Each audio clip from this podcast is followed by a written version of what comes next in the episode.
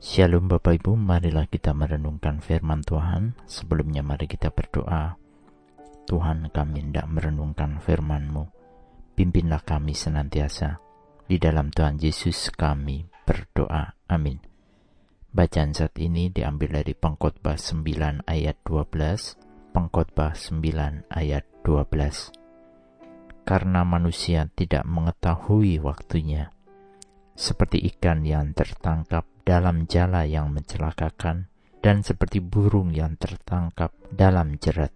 Begitulah anak-anak manusia terjerat pada waktu yang malang, kalau hal itu menimpa mereka secara tiba-tiba.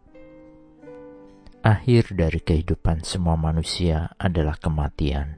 Kita tidak pernah bisa berhayal untuk hidup selamanya dan menikmati kehidupan dunia seterusnya, seperti yang kita pernah dengar dari puisi-puisi melankolis maupun syair-syair lagu-lagu.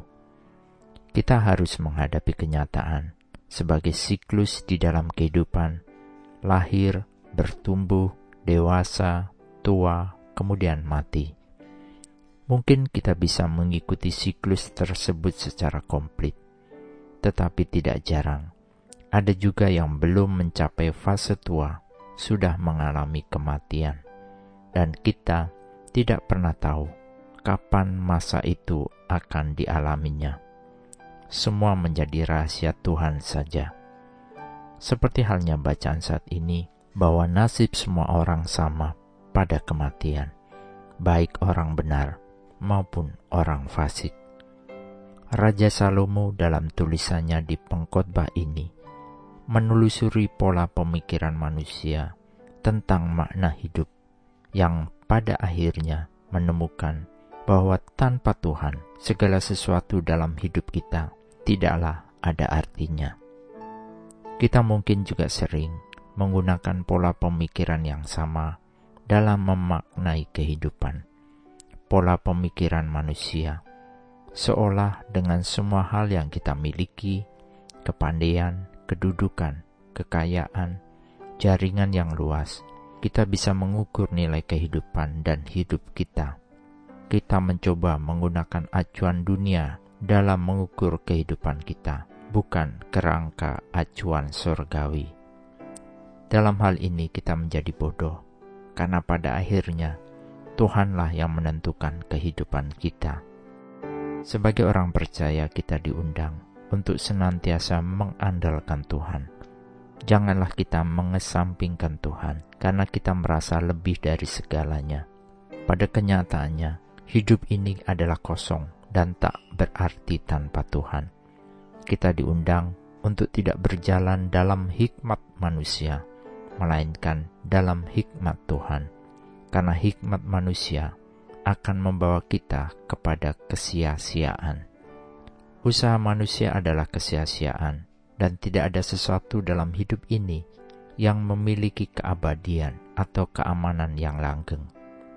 Kegagalan manusia adalah ketika manusia berusaha berjuang dalam usaha mereka sendiri dan dalam kesombongan, serta mengabaikan rencana Tuhan. Pengkhotbah pada akhirnya mengakui bahwa kita perlu untuk berhenti berusaha dengan kekuatan sendiri. Kita perlu mengandalkan Tuhan, takut akan Tuhan, dan membiarkan Tuhanlah yang menjaga hati dan membimbing langkah kehidupan. Kita hendaknya menyerahkan hikmat, kepandaian, keterampilan, kuasa kita di dalam kedaulatan Tuhan. Kita diundang untuk tunduk pada kendali dan rencananya.